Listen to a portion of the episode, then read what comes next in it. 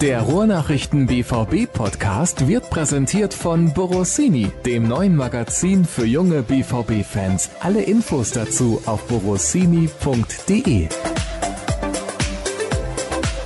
Ich würde mal sagen, ich mache mal eben schnell auf lautlos, bevor ich gleich hier irgendwie einen Telefonanruf kriege. Jetzt ist er auch schon da. Ihr habt's gehört.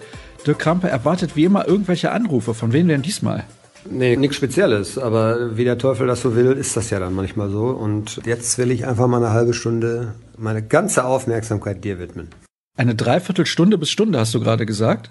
Ich habe eine halbe Stunde gesagt, oder? Wollte ich zumindest sagen. Ja, hast du auch. Aber ich dachte, ich hätte was anderes gehört, denn zuletzt ist der BVB-Podcast der Ruhrnachrichten immer länger geworden.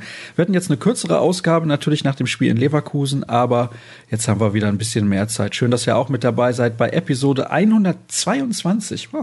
Das geht zack, zack. Und heute sprechen wir natürlich über den grandiosen Sieg gegen den AS Monaco gestern in der Champions League. Das war vor allem in der zweiten Halbzeit, also in der ersten war es nicht so prickelnd, aber in der zweiten Halbzeit war es schon wieder famos und wir sprechen über die Vertragsverlängerung von Jaden Sancho und schauen voraus auf das Spiel gegen den FC Augsburg am kommenden Samstag. Und natürlich haben wir auch wieder einige Hörerfragen gesammelt, muss ich sagen. Gefallen mir von Mal zu Mal eigentlich besser. Da bin ich ganz ehrlich. Und das ist jetzt nicht irgendwie Fishing for Compliments sozusagen, aber das ist tatsächlich so. Also weiter so, was das angeht, liebe Hörer. Ja, ich habe es gerade gesagt, Dirk. Gestern gegen Monaco die ersten 45 Minuten so lala und dann lief alles bis auf den verschossenen Elfmeter eigentlich nach Plan.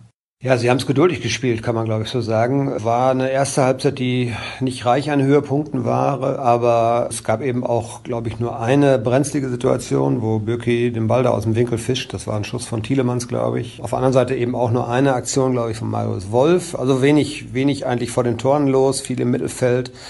Dann hat Favre in der Halbzeit ein bisschen was korrigiert, hat also den Brun Larsen gebracht und das war so ein Schlüssel, weil er einfach noch einen zusätzlichen dribbelstarken Spieler auf der Außenbahn hatte. Ja, und dann hat natürlich das Tor in die Karten gespielt, weil danach musste Monaco so ein bisschen die Verteidigung lockern, ein bisschen mehr nach vorne spielen und das ist natürlich dann immer eine Situation, die einer Mannschaft wie Borussia Dortmund absolut in die Karten spielt und ja, da war dann viel zu sehen von dem, was man so vor ein paar Jahren hier auch mal hatte, unter Tuchel und unter Klopp. Schöner Offensivfußball, wirklich begeisternder Fußball. Sie haben auch nicht nachgelassen, sie sind aufs zweite Tor gegangen und war sehr ansehnlich und weckt jetzt natürlich so ein bisschen wieder auch die äh, oder die Fantasie, was da alles noch drin sein könnte in dieser Saison. Also wir sind immer noch am Anfang, von daher ruhig bleiben, aber das sah auf jeden Fall schon richtig gut aus. Warum sah es denn in den ersten 45 Minuten nicht so gut aus?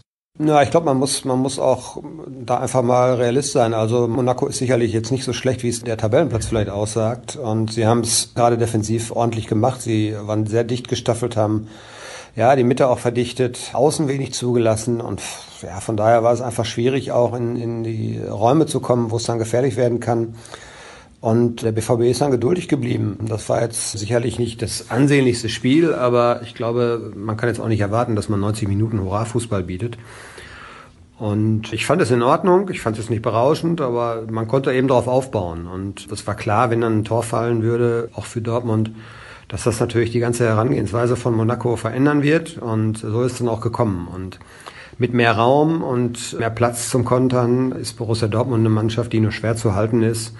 Ja, vor allem, wenn sie dann eben über so starke Außenspieler verfügt wie, wie Sancho und Brun Larsen, wenn sie in der Mitte Marco Reus hat, der gestern wieder sehr famos gespielt hat, wie ich fand. Vorne drin jetzt ein Alcázar, der zum ersten Mal ja von Anfang an spielen durfte, der auch gezeigt hat, dass er sehr gut Fußball spielen kann und eine Bereicherung ist für diese Mannschaft. Und ja, so hat das dann im Endeffekt auch ausgesehen. Es gab dann nach dem 1 zu 0 das 2 zu 0, es gab vorher den verschossenen Elfmeter, aber auch das hat den BVB nicht aus der Bahn geworfen und nach dem 2-0 war eigentlich klar, dass der Deckel drauf war. Und dann hat Marco Reus am Ende dann auch nochmal aufgedreht, 13-0. Also war ein, war ein toller Abend, muss ich sagen. Und man kann das ja auch positiv sehen. Sehr geduldig herausgespielt und wenig zugelassen, vor allen Dingen zweite Halbzeit dann auch, als Monaco versucht hat, offensiver zu werden. Von daher unterm Strich sehr verdienter Sieg und spielerisch wieder noch eine Steigerung, wie ich finde. Ich will jetzt nicht sagen, dass ich alles weiß, um Gottes Willen, da bin ich ganz, ganz weit davon entfernt, aber in der Regel kriege ich zumindest im Fußball viel mit. Hatte ich aber gar nicht mitbekommen, dass Benjamin Henrichs jetzt beim AS Monaco spielt, auf der Linksverteidigerposition. Dann war der plötzlich da auch noch in der Startelf, obwohl vorher angekündigt wurde, hm, vielleicht sitzt er auf der Bank. Das ist doch ein super Mann, nächstes Jahr für den BVB da als Schmelle Nachfolger irgendwann aufzubauen, oder nicht? Ja gut, jetzt wird es wahrscheinlich schwierig werden, ihn erstmal zu bekommen, außer er spielt ein katastrophales Jahr in, in Frankreich oder in Monaco, ist ja nicht Frankreich. Ich fand den auch gut. Es hat mich auch gewundert, dass Leverkusen ihn so ohne weiteres hat ziehen lassen. Also er hat, glaube ich, von sich aus da doch auch sehr stark interveniert und wollte weg, weil er die Situation eben unbefriedigend fand. Ob es eine gute Entscheidung war, müsste man ihn jetzt selber fragen. Ich finde, ist ein guter Spieler und wird der Bundesliga auch fehlen, weil es einer, einer dieser Spieler ist, der in den nächsten Jahren sicherlich noch zulegt und auf sich aufmerksam machen wird.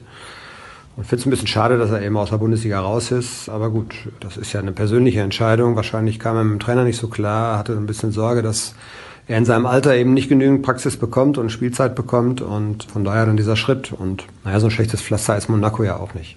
Also ich hörte, da lässt sich ganz gut aushalten. Ja, wenn man entsprechend, entsprechend über Geld verfügt, soll das da ganz nett sein, ja. Ich war ja schon mal da. Also ich finde Nizza persönlich schöner, weil Monaco ist dann doch ein sehr kleiner Fleck, auf dem dann sehr eng gebaut werden musste und fand ich jetzt eigentlich optisch gar nicht so schön. Aber Nizza ist ja nicht so weit weg und das ist schon toll und ja, 300 Tage im Jahr auch schönes Wetter, das ist ja auch nicht so zu verachten. Ne? Und er kann Champions League spielen und muss nicht in der Europa League gegen Ludo Goretz Rasgrad ran. Ja gut, das ist ja jetzt in der Gruppenphase vielleicht dann so ein bisschen, wo man dran zu knacken hat, aber wenn man dann erfolgreich ist, wird es ja spätestens ab der K.O.-Runde auch deutlich besser und da hat die Europa League, finde ich, schon deutlich aufgeholt. Also da ist das Niveau dann auch gut und die Gegner sind gut und äh, es gibt auch interessante Partien. Jetzt die Gruppenphase ist dann sicherlich, da muss man ein bisschen dich durchbeißen, das stimmt schon. Apropos K.O.-Phase, jetzt hat der BVB nach zwei Spielen sechs Punkte auf dem Konto. Sieht relativ gut aus, dass das dieses Jahr nicht so ein Desaster wird wie letztes Jahr. Ja, man hat ja schon mal vier mehr als im vergangenen Jahr. Das ist ja schon mal durchaus beruhigend. Jetzt kommt zweimal Madrid, Atletico, das ist natürlich so ein bisschen jetzt weiß man nicht genau, was dabei passiert dann. Und da kann es natürlich dann auch schnell wieder in die andere Richtung gehen, wenn beide Spiele nicht so gut laufen sollten. Aber ich glaube schon, dass die ersten Partien jetzt auch gezeigt haben, dass zum einen Dortmund stabiler ist, zum anderen auch die Mannschaften, die dann dahinter stehen, eben Brügge und Monaco, ja, dass sie, glaube ich, nicht das Niveau haben, um jetzt ernsthaft nochmal um Platz zwei dort mitzuspielen. Also ich glaube schon, dass so eine kleine Vorentscheidung gefallen ist. Und wenn Borussia Dortmund so weiterspielt, muss man sich ja ohnehin da auch keine Sorgen machen. Und den direkten Vergleich gegen den AS Monaco wird man wohl gewonnen haben, hoffe ich jetzt mal schwer. Auch das, ja, auch das kommt ja noch dazu. Und man hat Brügge noch zu Hause, das sollte eigentlich auch nicht in die Hose gehen. Von daher sieht das doch sehr, sehr gut aus und genau das, was eben auch die Vereinsführung sich erhofft hat und auch erwartet hat, dass eben der BVB jetzt in, da ein bisschen auf Wiedergutmachungskurs ist nach den schlechten Eindrücken, die man da in der vergangenen Saison auch hinterlassen hat. Zuletzt sehr gute Eindrücke hinterlassen hat ja Jaden Sancho und der hat jetzt auch seinen Vertrag verlängert. Das ist ein gutes Zeichen für Borussia Dortmund. Jetzt ist natürlich die Frage, gibt es da eine Ausstiegsklausel? Weil wenn der Junge so weitermacht, dann ist er irgendwann natürlich nicht mehr zu halten, denn er spielt auf einem sehr, sehr hohen Niveau, allerdings meistens ja nur als Einwechselspieler. Ja, man hat das gestern auch so ein bisschen gesehen, wenn er in der Startelf steht. Er hat so ein bisschen Probleme im Defensivzweikampf. Das ist, wenn er als Einwechselmann von der Bank kommt und das ist ja dann meistens in Situationen, wo Dortmund auch seine Offensivqualitäten braucht, ist das dann nicht so jetzt, kommt das nicht so zum Tragen. Aber gestern war es dann zu erkennen, dass gerade so die Defensivarbeit so ein bisschen gelitten hat und das war dann ein Problem für Lukas Piszczek dahinter. Ähm, da muss er sicherlich noch zulegen und man darf das nicht vergessen, er ist 18 Jahre alt. Aber er ist natürlich ein Spieler mit unfassbar Potenzial. Er hat in den vergangenen Wochen ja unglaublich aufgelegt. Und ja, was ich so bemerkenswert finde, auch in dem Alter, ist einfach, dass die so an sich glauben, dass sie einfach dann auch nach zwei schlechten Aktionen sich überhaupt nicht irritieren lassen und einfach so weitermachen. Und das ist auch so eine Stärke von ihm. Ich finde, muss ich ehrlich sagen, ihn auch stärker auf der Bahn, auf der Außenbahn als Pulisic, weil er, glaube ich, mehr Variationen in seinem Spiel hat, gerade offensiv. Man hat ja dann auch gesehen, wie er das 1 zu 0 dann mit einem schönen Pass, das war ein bisschen Glück natürlich durch die Beine, aber hat er gut vorgelegt, hat ein gutes Auge einfach auch für den Schnittstellenpass und da ist er, glaube ich, auch gegenüber Pulisic zum Beispiel ein bisschen im Vorteil. Insgesamt ein sehr, sehr vielversprechendes Talent, eines der größten Talente und der spannendsten Projekte, wie Michael Zorg das ja gesagt hat. Ja, und diese Vertragsverlängerung war, glaube ich, schon vorbesprochen. Das ist ja das, was alle auch damals schon geschrieben haben. Also so ganz überraschend kam das jetzt nicht. Es war halt jetzt der Zeitpunkt der Verkündung. Man hatte sich damals ja mit ihm eigentlich schon darauf geeinigt. Man durfte nur aufgrund der UEFA-Regularien, weil er damals ja noch minderjährig war, durfte man ihm keinen längeren Vertrag geben als drei Jahre. Und Jetzt ist er seit März volljährig. Man hat sich ein bisschen Zeit gelassen und auch geguckt, wie sich das jetzt entwickelt unter dem neuen Trainer. Und er bekommt Spielzeit. Er ist ein wertvolles Kadermitglied und von daher war es, glaube ich, auch für ihn eine, eine logische und ja auch eine richtige Entscheidung, hier in Dortmund die Karriere weiter voranzutreiben, weil so schlecht ist das hier nicht. Und er hat es ja damals schon auch gezeigt, als er eben aus Manchester wegging, um in Dortmund weiter zu, weiter zu spielen, dass er durchaus ja, erkannt hat, dass es eben hier ein gutes Pflaster ist, auch für junge Spieler. Und es gibt eigentlich jetzt keinen Grund für ihn, woanders hinzugehen. Ob es eine Ausstiegsklausel gibt, verrät einem natürlich niemand. Ich könnte mir jetzt aber ehrlich gesagt sogar vorstellen, dass es keine gibt. Weil wenn er so weiterspielt, wird man in zwei, drei Jahren auch sicherlich versuchen, den Vertrag dann nochmal zu verlängern. Mal gucken, wie sich das entwickelt. Das geht ja manchmal sehr schnell. Dieser Spieler ist auf jeden Fall ja jetzt schon vielversprechendes Talent für die Zukunft und ein wertvoller Baustein hier in dieser Mannschaft. Und ich glaube auch, dass der BVB durchaus das im Blick hat. Und wenn es eine Ausschießklausel geben sollte, wird sie nicht so niedrig sein, dass der BVB da Schmerzen haben müsste, wenn es dann tatsächlich so kommt. Die Frage mag verrückt klingen, aber ist er weiter als Christian Pulisic? Ja, habe ich ja gerade schon versucht so anzudeuten. Zumindest ist er ein bisschen älter. Sicherlich hat er ein bisschen mehr Erfahrung, auch was Arbeit nach hinten und so angeht. Das ist ja auch wichtig. Da muss Sancho sicherlich noch zulegen. Er hat auch noch nicht so den Körper. In Zweikämpfen sieht man es deutlich, lässt er sich relativ häufig abkochen. Aber er ist im Dribbling unheimlich stark. Er ist, wie ich finde, variabler als Pulisic und von daher, also man kann sie vergleichen und er ist, er fällt da sicherlich nicht ab. Und in einigen Bereichen ist er vielleicht sogar weiter oder einfach auch talentierter. Okay, vielleicht kannst du das noch ein bisschen genauer erläutern, wo du ihn talentierter siehst. Ja, ich finde, wenn man das sieht, bei Pulisic ist es so, dass er entweder ins Dribbling geht und da ist er relativ ausrechenbar oder er spielt den Ball nach hinten. Man sieht von Sancho also auch Vertikalbälle und ich finde, er ist nach vorne variabler und das macht ihn, finde ich, noch ein bisschen unberechenbarer für den Gegner und ich glaube, er hat auch durchaus, glaube ich, noch ein bisschen mehr Tempo mit Ball. Jetzt versuche ich mal die Hörerfrage rauszusuchen, wo zu einem dieser beiden etwas gefragt wird. Und zwar, da haben wir sie doch und kommen dann eben zu den Hörerfragen. Gibt es nach der tollen Nachricht der Woche mit der Vertragsverlängerung von Sancho Neuigkeiten oder Einschätzungen bezüglich Pulisic? Wird er gehen oder startet er zusammen mit Jakob und Jaden was Großes beim BVB? Nette Formulierung. Ja, das vermag ich jetzt im Moment nicht zu beurteilen. Ich habe so das Gefühl, dass es sein könnte, dass, dass er am Saisonende geht. Das hängt aber auch natürlich davon ab, wie die Saison verläuft. Er ist jetzt gerade aktuell verletzt, äh, wird auch am Samstag, denke ich mal, nicht spielen können mit Muskelfaserriss. Wade ist immer so eine schwierige Geschichte könnte sich durchaus auch noch über die Länderspielpause hinweg hinziehen. Aber er ist natürlich ein sehr, sehr spannender Spieler für viele Vereine. Man weiß, dass Jürgen Klopp ein Auge auf ihn geworfen hat. Und der muss natürlich am Ende des Tages auch irgendwann für sich entscheiden, welcher Verein möchte mich, habe ich da eine Perspektive. Und so schlau zu sein, da auch realistisch an die Sache ranzugehen, das ist manchmal ja gar nicht so einfach. Dann lockt ein großer Club ja, dann erliegt man dieser Verlockung eben auch sehr schnell und stellt dann nach einem halben Jahr vielleicht fest, dass es ein falscher Weg war. Also wenn er gut beraten ist, wird er sich das genau überlegen, weil er ist lang genug hier in Dortmund, er weiß, was er an diesem Verein hat und der BVB weiß, was er an ihm hat. Also er ist immer noch ein sehr, sehr guter und sehr, sehr wichtiger Spieler und das, wie du schon sagst, das hat natürlich durchaus sehr, sehr spannend, wenn man sich das mal vorstellt. Drei Spieler, die noch lange ja nicht am Ende ihrer Entwicklung sind, aber jetzt schon so gut, dass sie diese Mannschaft prägen können. Das könnte natürlich auf Dauer, wenn, wenn man es schafft, die zu halten, das könnte natürlich eine richtig geile Geschichte werden. Ne? Also das wäre schon toll. Und ja, warum nicht Dortmund? Also ich glaube, man muss ihn nicht kleiner machen, als man ist in Europa. Man hat jetzt wieder gezeigt, dass man auf einem guten Weg ist. Favre ist ein Trainer, der eine klare Philosophie hat. Das ganze Umfeld hier blüht auf und ich finde schon, dass da sehr, sehr viel Potenzial auch für die, für die Zukunft ist. Und vielleicht sehen diese drei Spieler das ja auch so. Das wäre schön. Und die nächste Frage dreht sich da auch wieder um jungen Akteur, nämlich um Jakob Brun Larsen, der letzte Saison in Stuttgart noch als Außenverteidiger eingesetzt wurde und beim BVB, ich glaube, damals auch in diesem Pokalspiel gegen Union Berlin, das ins Elfmeterschießen ging, wenn ich mich richtig erinnere, auch auf der Außenbahn eingesetzt wurde. Warum auf einmal offensiver Außen? Hat das nur mit Lucien Favre zu tun? Hm, schwierig zu sagen, weil ich glaube, die Entscheidung, dass er zurückkommen soll, das hat er mal so angedeutet, die gab es schon lange bevor feststand, dass Favre Trainer wird. Also ich glaube schon, dass man beim BVB davon überzeugt war, was er kann. Und er hat ja nicht unbedingt ein glückliches halbes Jahr da in, in Stuttgart gehabt. Er kam unter anderem ja auch wegen Hannes Wolf, der dann relativ schnell die Brocken hingeworfen hat.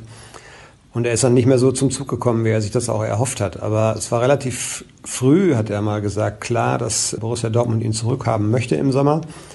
Da war noch gar nicht absehbar, welche Perspektive er überhaupt haben könnte. Und er ist natürlich eine der ja, absolut positiven Überraschungen jetzt dieser ersten Saisonwochen. Das hatte sich dann in der Vorbereitung schon angedeutet. Favre mag seinen Spielstil und er zahlt das mit Leistung zurück, dieses Vertrauen. Er hat gestern noch gesagt, dass er fast täglich eigentlich mit dem Trainer redet oder der Trainer mit ihm und immer wieder Hilfen gibt, immer wieder Tipps gibt. Und man hat auch gemerkt, ja, wie dankbar er dafür ist, weil er natürlich auch weiß, dass er noch ein sehr, sehr junger Bursche ist, der noch lange nicht ein fertiger Fußballer ist, ja, und dass er auch defensiv spielen kann, das macht ihn ja umso attraktiver, ja, weil da kann man ja auf verschiedenste Situationen auch gut reagieren. Also, er hat uns alle überrascht, weil wir hatten eigentlich nicht damit gerechnet, dass äh, angesichts der Konkurrenz, wenn man dann überlegt, dass Marco Reus links spielen kann, dass man Marius Wolf geholt hat, dass Philipp da ist, dass er auf so große Einsatzzeiten kommt. Aber es hatte sich ja dann spätestens in der Vorbereitung schon angedeutet. Dann äh, hat es einen kleinen Rückschlag gegeben, als er sich verletzt hat. Aber er ist dran geblieben und im Moment läuft es super für ihn und er genießt das richtig. Das hat man gestern Abend auch gemerkt. Absolut. Und er kommt sehr, sehr sympathisch rüber in Interviews. Ich weiß nicht, ob du hinterher noch dieses Interview bei Patrick Wasserzieher von Sky gesehen hast. Also scheint mir ein toller Kerl zu sein. Ja, absolut. Ja, ein netter Kerl, recht bodenständig auch und er sagt jetzt immer wieder, dass er weiß, dass er sich verbessern muss. Gut, das ist natürlich auch Fußballersprache. Das haben sie ihm auch irgendwann mal vielleicht einstudiert, dass man, welche Antworten man da geben muss. Aber nee, er kommt sehr sympathisch rüber und ja, absolut guter Typ, muss man sagen. Kann sich Borussia Dortmund freuen, so einen Spieler zu haben. Peter würde gerne wissen, ob wir glauben, dass wenn Lucien Favre bei Pressekonferenzen auf Französisch gefragt werden würde und er auf Französisch auch antworten dürfte, dass wir gehaltvollere Antworten bekommen würden? Oder glaubst du, dass er so oder so sehr bewusst sehr wenig sagt? Ja, es gab ja am äh, Dienstag, das muss ich gerade mal überlegen, Dienstag, Mittwoch war der Feiertag das Spiel, Dienstag war die PK, gab es ja die, für die französischen Kollegen die Chance, ihn auf Französisch zu fragen. Er hat dann auch in der Landessprache geantwortet. Man hat gemerkt, dass er mehr gesagt hat, aber substanziell bleibt es so, finde ich, oder fand ich aufgrund seiner Antworten, dass er sehr vorsichtig antwortet, dass er versucht, nicht zu viel zu verraten. Und ich habe auch am Anfang gedacht, das hat so ein bisschen mit der Sprachbarriere zu tun, dass er vielleicht die richtigen Vokabeln dann nicht griffbereit hat. Aber ich glaube, er ist vom Typ einfach jemand, der, der, der sehr vorsichtig ist, der in keine Fettnäpfchen treten möchte, der auch auf der Hut ist, zu viel zu verraten für den Gegner und dass es einfach so in seinem Naturell liegt. Die nächste Frage kommt von Pierre und er sagt, dass die beiden Spiele gegen Monaco und Leverkusen natürlich die Frage aufkommen lassen, ob Dortmund auch mit tiefstehenden Gegnern umgehen kann. Das sind beides Mannschaften, die gerne Fußball spielen. Und er würde gerne wissen, eröffnet sich nicht nur Chancen, wenn der Gegner sich öffnet, oder sind die Achter oft auch zu defensiv postiert? Nee, würde ich nicht sagen. Das ist auch so eine, so eine favre Philosophie, würde ich mal sagen, dass äh, er einfach den Konter vermeiden möchte. Und wenn man jetzt gestern die erste Halbzeit als Maßstab nimmt, dann trifft das eigentlich ganz gut. Also es war schwer dagegen Chancen herauszuspielen, gegen diese defensive Ausrichtung der Gäste. Aber die Qualität ist einfach gut genug, um mindestens ein oder zwei gute Chancen auch zu haben. Und wenn dann das 1 zu 0 fällt, ändert sich ja auch für den, für den Gegner einfach die Herangehensweise. Da muss man mehr riskieren und wer mehr riskiert, verliert auch schneller die Ordnung. So ist es gestern gewesen und so gilt es, glaube ich, auch generell für viele Spiele. Dass Borussia Dortmund auf tiefstehende Gegner trifft, ist jetzt keine so große Überraschung. Das wird auch in der Bundesliga das eine oder andere Mal noch passieren. Und dafür ist aber die Qualität einfach individuell und auch vom Zusammenspiel mittlerweile gut genug, um trotzdem auf Chancen zu kommen. Man braucht halt Geduld. Gestern haben sie, haben sie diese Geduld bewiesen und wurden dann auch dafür belohnt. Andreas sagt, die wichtigsten Spieler dieser Mannschaft sind Witzel und Reus und ein anderer Hörer fügt dann direkt hinzu, Birki und Akanji würde ich mindestens auf die gleiche Stufe stellen. Hast du Einwände, Dirk?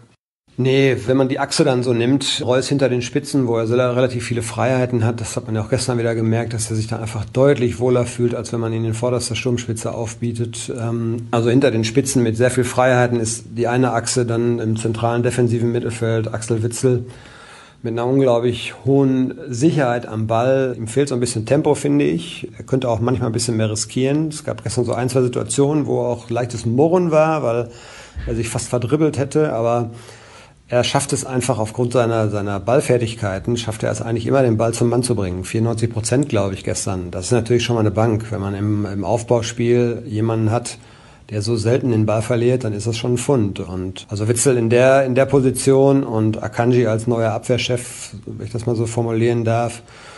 Ja, und dahinter dann Birki, der bislang eine herausragend gute Saison spielt. Das sind schon die Säulen dieser Mannschaft. Man darf allerdings viele andere auch nicht vergessen. Also das ist immer schwierig zu sagen, auf wen kann man nicht verzichten. Aber natürlich ist es so, ohne Marco Reus wäre es schon ein anderes Spiel. Und wenn Witzel nicht spielt oder Nakanji nicht spielt, wird sich auch da natürlich was an der Stabilität verändern, an der Statik verändern. Also im zentralen Bereich sind das schon die Spieler auch, die diese Mannschaft jetzt führen und leiten. Du hast jetzt eben die nötige Geduld angesprochen, die man braucht, um solche Spiele wie gestern dann auch zu gewinnen. Du hast gerade Axel Witzel angesprochen. Da passt die nächste Frage ganz gut zu. Letztlich wieder ein verdienter Sieg, schreibt der Hörer, aber in der ersten Hälfte hat mich die Spielverschleppung und das ewige nach hinten ganz rasend gemacht. Besonders Witzel kann, habe ich im Gefühl, ausschließlich Rück- oder maximal Querpässe spielen. Sehe ich das komplett falsch? Ich glaube, das tut er, oder? Ja, ich, ich schwanke jetzt gerade so ein bisschen. Also ich hätte ihn auch gerne manchmal ein bisschen prägender. Also er geht sehr viel auf Sicherheit. Das ist aber, glaube ich, auch sein Spiel. Ich habe es schon auch mal geschrieben und auch schon, glaube ich, im, weiß nicht, ob ich es im Podcast schon gesagt habe, aber ich finde, dass ihm ein bisschen Tempo fehlt. Dass er einfach, ja, wenn es dann Zeit wird, ein Spiel zu beschleunigen, Probleme hat. Oder auch im Umschaltspiel. Und diese Situation vermeidet er aber. Also die defensiven Situationen äh, fallen dann nicht so ins Gewicht, weil er da sehr schlauer Spieler ist, der dann so ein Durchstellungsspiel auch von vornherein vermeidet. Aber er hatte ein paar Balleroberungen oder bekam den Ball nach einer Balleroberung und hatte dann die Chance, mit einem energischen Dribbling den Spiel nach vorne anzukurbeln. Da kommt mir manchmal von ihm zu wenig. Das muss ich auch sagen. Das ist mir auch schon aufgefallen.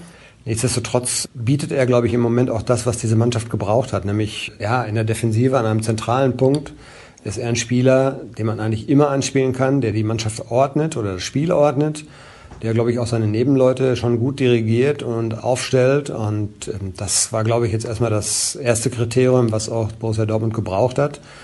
Eben auf dieser Position einen Spieler zu haben, der das Heft in die Hand nimmt und der die Mannschaft auch durch schwierige Situationen führt. Und ich glaube, das kann er. Ich freue mich auf den zweiten Schritt, wenn er dann auch mal vielleicht das zeigt, was ich jetzt gerade beschrieben habe, was vielleicht im Moment noch fehlt.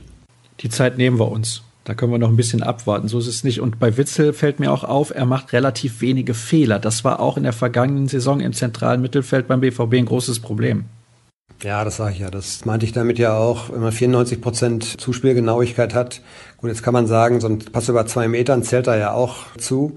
Er riskiert vielleicht auch keine langen Dinger im Moment, aber also wenn er an dem Ball ist, ist die Wahrscheinlichkeit, dass ein Fehler passiert, relativ gering. Und das ist, glaube ich, ja, gerade für eine Mannschaft, die letztes Jahr oft dann ausgekontert wurde, die instabil war, das ist, glaube ich, jetzt im Moment erstmal das Wichtigste gewesen. Und da bietet er schon eine große, große Chance, dass eben solche Fehler nicht passieren.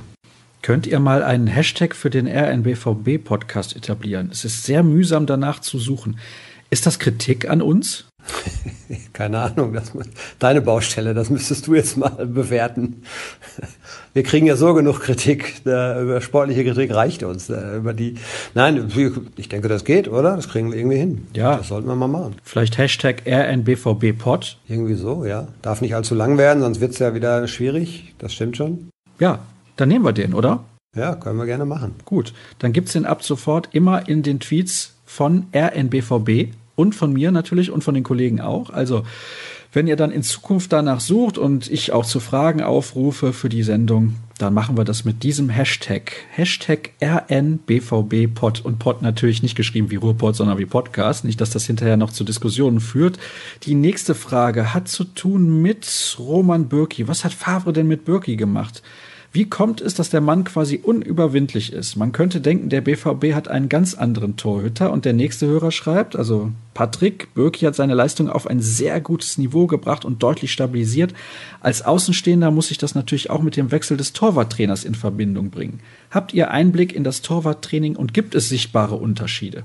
Also ich glaube schon, dass er auch davon profitiert. Das muss aber nicht gegen Teddy de Beer gehen, sondern er ist jetzt im vierten Jahr, glaube ich, hier. Und ich denke schon, dass durch Matze Kleinstaber jetzt neue Reize gesetzt werden, dass er vielleicht auch eine andere Steuerung des Trainings hat, das weiß ich nicht. Kleinstaber war ja im letzten Jahr sozusagen schon als zusätzlicher Torwarttrainer mit dabei und hat sich so dann mehr oder weniger rangetastet. Also ich glaube schon, dass das eine Rolle spielen kann. Über die Qualität des Torwarttrainings schwer zu sagen. Glaube ich eigentlich eher nicht. Ja, weil auch Teddy Bär war ein sehr erfahrener Mann und wenn man sieht, zu welchen Leistungen er dann einen Roman Weidenfeller ja auch getrieben hat in den letzten Jahren, die sehr, sehr konstant waren bei Roman. Also weiß ich jetzt nicht, würde ich jetzt nicht so pauschal sagen, aber sicherlich ist es auffällig, das ist auf jeden Fall klar. Konkurrenzsituation würde mir jetzt so einfallen. Ich glaube, es war klar definiert im vergangenen Jahr und auch in den Jahren davor, dass Bürki die Eins ist, Roman Weidenfeller die Zwei ist. Und auch wenn es offiziell ja so kommuniziert wurde, dass man mit Bürki als Eins in die Saison gehen will, ist natürlich Marvin Hitz ein Konkurrent auf Augenhöhe gewesen. Der war ein etablierter Stammtorwart in der Bundesliga. Der hatte noch nicht ganz das Alter von Roman Weidenfeller. Das heißt, er ist auch richtig voll im Saft. Und ich glaube schon, dass ihn das wirklich angespornt hatte. Wir haben alle gerätselt, wie geht er damit um? Empfindet er das jetzt als, als, als Ansage, als Konkurrenz? Aber er hat, glaube ich, genau das gemacht, was gefragt war und was auch richtig war. Er hat sich voll reingehängt. Er wirkt unheimlich konzentriert und fokussiert und er macht im Moment keine Fehler und ganz im Gegenteil holt auch so ein paar Unhaltbare noch raus. Vielleicht hat er einfach auch Sicherheit gewonnen jetzt durch Spiele wie gegen Leipzig, wo er mehrere gute Paraden hat, durch die zu Null Spiele, die danach folgten, Hannover zum Beispiel oder Brügge, wo er auch gut gehalten hat. Das gibt natürlich dem Torwart auch Sicherheit. Aber ich glaube schon, dass diese Konkurrenzsituation ein entscheidender Faktor ist dass er einfach erkannt hat, okay, das war ja vielleicht noch nicht unbedingt der beste Roman Bürki, den man in, in Dortmund bislang gesehen hat. Und ich muss jetzt ein bisschen was tun, weil jetzt ist hier einer, der ist gar nicht so weit weg von mir. Und Konkurrenz belebt das Geschäft, sagt man ja immer. Und in diesem Fall hat es, glaube ich, wirklich funktioniert. Apropos Teddy de Beer, den würde ich demnächst gerne mal im Podcast begrüßen. Ist das ein interessanter Gesprächspartner für dich? Also für mich schon. Ja, ich kann mir vorstellen, und wenn man auch so mit ihm mal am Rande des Trainings, er kam ja dann ab und zu mal auch an die Seitenlinie und hat so ein paar Dönekes mit uns gemacht und nett gequatscht. Also ich glaube, der hat ja unheimlich viel zu erzählen. Was hat er alles erlebt? Ja, das sind ja Jahrzehnte, die er in diesem Business jetzt auch war, aktiv und passiv sozusagen. ein guter Typ, der, der Teddy auf jeden Fall. Können wir mal angehen. Der hat ja unter Horst Köppel sogar noch gespielt. Also lang, lang ist es her. Und ich meine, er wäre auch dabei gewesen beim DFB-Pokalsieg 89 in Berlin, oder? Ja, ich glaube schon. Ja, ich meine schon. Gut, das ist sehr lange her. Ich meine, ich war da zwar schon lange auf der Welt, aber müssten wir nachgucken. Ja, ich mache das jetzt gleich mal, während du auf die nächste Frage antwortest. Und zwar, die kommt wieder von Andreas, die beschäftigt sich mit dem Zweikampf zwischen Thomas Delaney und Julian Weigel. Denn Delaney spielt zwar unauffällig, aber gewinnt sehr viele Zweikämpfe und er fault auch mal, wenn es notwendig ist. Beides hat ja letzte Saison gefehlt. Weigel ist da erstmal hinten dran. Ja, ich, ich, glaube, es ist vor allen Dingen deshalb ein bisschen ein Problem für ihn, weil Weigel und Witzel, glaube ich, nicht ganz so gut funktioniert. Das hatten wir in Brügge, wenn ich mich richtig erinnere. Das war nicht unbedingt sehr stabil, also das war nicht so gut. Weigel ist, glaube ich, auch noch nicht da, wo er gerne wäre, jetzt nach dieser Adduktorengeschichte, die ihn ja auch in der Vorbereitung einige Wochen ausgebremst hat. Delaney ist ein anderer Typ, auf jeden Fall. Er ist deutlich robuster. Man sieht von ihm, gestern gab es auch eine Situation, ja, muss man ja fast lobend erwähnen, ein taktisches Foul, das einfach dann einen Konter unterbunden hat. Das sind natürlich solche Situationen, Dafür hat man ihn auch geholt. Spielerisch ist er nicht so stark wie Julian Weigel, aber das nimmt man dann eben in Kauf, wenn man neben ihm einen Witzel hat, der das dann vielleicht kompensieren kann. Also Delaney liefert einfach grundsolide Abwehrarbeit, er läuft Räume zu, er hat ein Auge dafür, wo Räume, gefährliche Räume entstehen könnten. Er ist robust, er ist präsent und das sind, glaube ich, die Attribute, die ihn auszeichnen. Dass ein Weigel spielstärker ist, würde ich auch so unterschreiben. Aber dann haben wir wirklich das Problem, Weigel-Witzel, kann das zusammen funktionieren auf Dauer? Ich glaube, Favre hatte auch so ein bisschen Zweifel. Was Zweifel angeht, kann ich jetzt folgende Zweifel aus der Welt schaffen, ob Teddy de Beer nämlich damals dabei gewesen ist beim Pokalsieg 89 und meine Vermutung war richtig, denn der ist bereits 1987 zu Borussia Dortmund gewechselt. Nach fünf Jahren vorher beim MSV Duisburg, kommt ja aus Dienstlagen, der gute Teddy. Das wusste ich jetzt vorher nicht, habe ich aber nachgelesen und klang jetzt so, als hätte ich es gewusst. Ne? So. Man muss nicht alle wissen, man muss nur wissen, wo man es finden kann. ja, eben, das ist es ja. Und da hatte ich gerade mal wieder Glück gehabt. Nächste Frage kommt von Michael. Ich möchte mal ein Lob aussprechen an unbesungene Helden wie Schmelzer, der sich aus seinem Tief rausgespielt hat. Auch Sagadu aus dem Stegreif, Bürki im Tor und Akanji sind derzeit sehr wichtig. Da haben wir ja eben schon drüber gesprochen. Philipp und Wolf fallen dagegen ab. Sehen wir das auch so, beziehungsweise siehst du das auch so?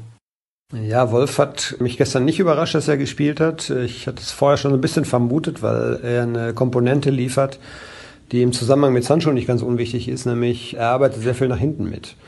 Und das war in Brügge durchaus wertvoll. Das geht aber bei ihm voll zu Lasten derzeit von offensiv auffälligen Aktionen. Die hat man auch gestern von ihm nicht gesehen. Es gab eine Ausnahme, diesen Drehschuss, der war sehr gut. Er ist ein solider, guter Spieler. Ich weiß nicht, ob er ein Champions League-Spieler ist, aber ich würde mich da gerne auch eines Besseren belehren lassen. Also im Moment fällt er so ein bisschen ab. Das würde ich bejahen. Was Philipp angeht, ich glaube, er hat tatsächlich so ein bisschen das Problem, dass er jetzt in der Schublade steckt. Er war der Aushilfsstürmer, als es noch keinen richtigen Stürmer gab. Und so richtig ist es nicht seine Position. Er hat im vergangenen Jahr seine Qualitäten, wenn er ein bisschen aus dem tieferen Raum kam, hat er auch angedeutet. Aber im Moment, das muss man glaube ich so deutlich sagen, läuft es noch nicht so richtig rund für ihn. Und bin gespannt, wo und ob er überhaupt da in dieser Offensive noch seinen Platz findet. Jetzt, wo Alcázar ja nun auch immer näher an seiner optimalen Fitness rankommt. Da wird es, glaube ich, auch für den Maxi Philipp nicht leichter und bin gespannt, wie das weitergeht. Aber er hatte im letzten Jahr durchaus gute Ansätze, wie ich fand. Da kommt er aber im Augenblick noch nicht so ran an diese Form, die er auch da hatte. Braucht Favre eigentlich immer die erste Halbzeit, um den Gegner K.O. zu analysieren? fragt René. ja, ja, vielleicht ist das tatsächlich eine Geschichte von, von wegen müde spielen ja, und geduldig bleiben. Also ich glaube schon, dass er seiner Mannschaft an die Hand gibt, was es was notwendig ist, um einen Gegner relativ früh dann auch schon zu bespielen und erfolgreich zu bespielen. Aber das sind dann ja auch immer noch zwei, die da mitspielen, nämlich der Gegner auch noch. Und Monaco hat fand ich, gestern in der ersten Halbzeit sehr gut gemacht. Und da muss man jetzt nicht, glaube ich, den Finger in die Wunde legen und sagen, der BVB hat es nicht geschafft, die zu knacken, sondern ja, die haben es wirklich sehr gut gemacht und dann äh, muss man einfach auch mal die Geduld haben. Und das haben sie gestern gehabt. Jetzt kommt meine Lieblingsfrage. Ich habe keine Frage. Ich wollte nur mal ein Lob da lassen, denn ich höre euren Podcast sehr gerne und macht bitte weiter so. Na, vielleicht dann doch eine Frage, schiebt er dann hinterher, der gute Stefan. Wisst ihr von Spielern oder Funktionären des BVB, ob sie auch den Podcast hören? Nee, weiß ich ehrlich gesagt nicht. Ist ja auch so ein bisschen doof, ne? Wenn man dann mal in der Mixzone steht, dann stehen da noch zehn Kollegen rum und da gehst du ja nicht hin und sagst, hey Marco Sommer, hörst du eigentlich unseren Podcast? Wäre auch ein bisschen blöd irgendwie. Also ich käme mir da zumindest doof vor. Vielleicht tun es einige. Also ich glaube schon, dass zumindest was, was Online-Präsenz auf den entsprechenden äh, Zeitungsseiten der, der betreuenden Organe sozusagen, also der Zeitungen und Medien, die den BVB begleiten regelmäßig, dass sie da schon relativ präsent sind und dass sie da auch alle wissen, wo sie gucken müssen. Podcast weiß ich jetzt nicht, steckt vielleicht noch so ein bisschen in den Kinderschuhen obwohl wir schon einige Ausgaben auch hinter uns haben, müssen wir vielleicht noch mal ein bisschen mehr Werbung auch für uns machen. Aber vielleicht hören einige. Kann sich ja mal melden, wer, wer jetzt gerade zuhört, kann vielleicht mal ein Signal geben. Ja, bitte Marco oder Thomas oder Julian. Schreibt uns doch mal, dass ihr hier reingehört habt. Ihr dürft auch gerne Hörerfragen stellen. Ihr seid ja auch Hörer in dem Sinne. Ne? Ist ja für alle erlaubt. Ja, genau. Ansonsten, wenn die Leute wie Aki Watzke oder Sebastian Kehl oder Michael Zorg das nicht hören, Vorstand raus. Also Sebastian Kehl war ja schon mal Gast. Ne? Er weiß also zumindest, dass es uns gibt als Podcast sozusagen. Und kann sein, dass er auch mal reinhört. Ist ja vielleicht auch ein Teil seines Jobs, dass er mal so ein bisschen Strömungen auch bei den Medien versucht zu eruieren. Aber weiß ich nicht, müsste ich ihn nochmal fragen. Ja, wie gesagt, also sollten es die Leute im Vorstand nicht hören, bin ich dafür, die komplette Führungsriege des BVB umgehend auszutauschen. Jetzt kommen wir noch zum Spiel gegen Augsburg. Augsburg hat bei den Bayern unentschieden gespielt und zuletzt zu Hause hochgewonnen gegen den SC Freiburg. Die kommen mit sehr viel Selbstvertrauen nach Dortmund. Ja, ich glaube, zwei Ergebnisse, die dem BVB oder dann auch dem Trainer und dem Sportvorstand in die Karten spielen, weil eben auf der Pressekonferenz hat Michael Zorc genau darauf natürlich nochmal hingewiesen, welche Ergebnisse der FC Augsburg erzielt hat und dass die durchaus hier mit Selbstvertrauen anreisen werden. Also ich bin sehr gespannt, wie sie sich dann auch vor so einer Kulisse und dann auch gegen so einen Gegner auswärts dann bewähren. Ich glaube, es wird auch viel wieder davon abhängen, schafft es Dortmund früh ein Tor zu erzielen, ergeben sich wieder mehr Räume. Wie schafft es der BVB insgesamt, eine wahrscheinlich stabil defensiv stehende Mannschaft zu bespielen? Das wird ähnlich so sein wie in der ersten Halbzeit gegen Monaco. Aber die haben durchaus eine Entwicklung, die überrascht und haben auch gute Leute in ihren Reihen. Unter anderem jetzt auch ein Torwart aus dem Ruhrgebiet. Andreas Luther hat ja lange beim VfL Bochum gespielt. Wir haben uns jetzt heute noch mit ihm auch unterhalten können, zu lesen auch bei uns dann online und in der Zeitung. Und ja, ich bin sehr gespannt auf den Auftritt, aber es wird ganz bestimmt kein einfaches Spiel. Also ist wieder sehr viel Geduld gefragt, wo wir eben drüber gesprochen haben. Ja, ich hatte zum Beispiel gedacht, dass es auch vielleicht gegen Nürnberg so ein Geduldsspiel werden könnte. Dann macht man relativ früh ein Tor und dann ist bei denen ja relativ schnell der Glaube verloren gegangen. Jetzt vermute ich einfach oder, oder bin eigentlich überzeugt, dass der FC Augsburg durchaus ein bisschen ja, höhere Qualität hat als Aufsteiger Nürnberg. Aber auch da ist es dann einfach so, wenn Dortmund ins Rollen kommt, wird es auch für den FC Augsburg schwer oder für viele andere Mannschaften schwer. Man hat ja hier in Dortmund auch schon mal Leverkusen sehr, sehr deutlich aus dem Stadion geschossen, Gladbach aus dem Stadion geschossen. Da kommt es dann nicht so unbedingt auf den Gegner an, wenn, wenn der BVB seinerseits einfach sein Potenzial abruft. Aber es kann natürlich so laufen, je länger es nur Null steht, desto mehr Sicherheit wird Augsburg gewinnen und bin gespannt. Aber ich bin natürlich eigentlich trotzdem relativ sicher, dass diese erste längere Strecke, sieben Spiele jetzt, das ist jetzt das siebte Spiel innerhalb von drei Wochen, dass man das nochmal erfolgreich abschließen kann und dann kann man ein bisschen durchschnaufen als Tabellenführer mit einem Sieg. Das wäre natürlich auch fürs Gefühl gut und im Moment spricht viel dafür, dass das funktionieren kann. Aber ja gut, das ist jetzt eine Floskel, aber du musst halt in der Bundesliga auch jedes Spiel erstmal gewinnen. Ne? Das wird schwer genug gegen den FC Augsburg. Ich glaube aber insbesondere vor der Länderspielpause wird der BVB alles daran setzen, da auch nochmal als Sieger vom Feld zu gehen. Jetzt sehe ich gerade bei Twitter nebenbei ein Video mit dem Kollegen Jürgen Kors. Also da muss ich eigentlich sofort Schluss machen. Ja, besser kann es nicht mehr werden, ne? Nee, also das Highlight des Tages ist auf jeden Fall erreicht. Herzlichen Dank, dass ihr wieder mit dabei gewesen seid. Danke auch an dich, Dirk. Dirk ist zu finden bei Twitter unter Dirk Krampe. Alle anderen Informationen findet ihr dort unter rnbvb. Mich findet ihr unter Start und natürlich ruhrnachrichten.de oder kauft euch, falls es in eurem Einzugsgebiet liegt, einfach auch die Print-Variante. Das war's für die heutige Ausgabe. Nächste Woche hören wir uns dann wieder. Macht's gut. Tschüss.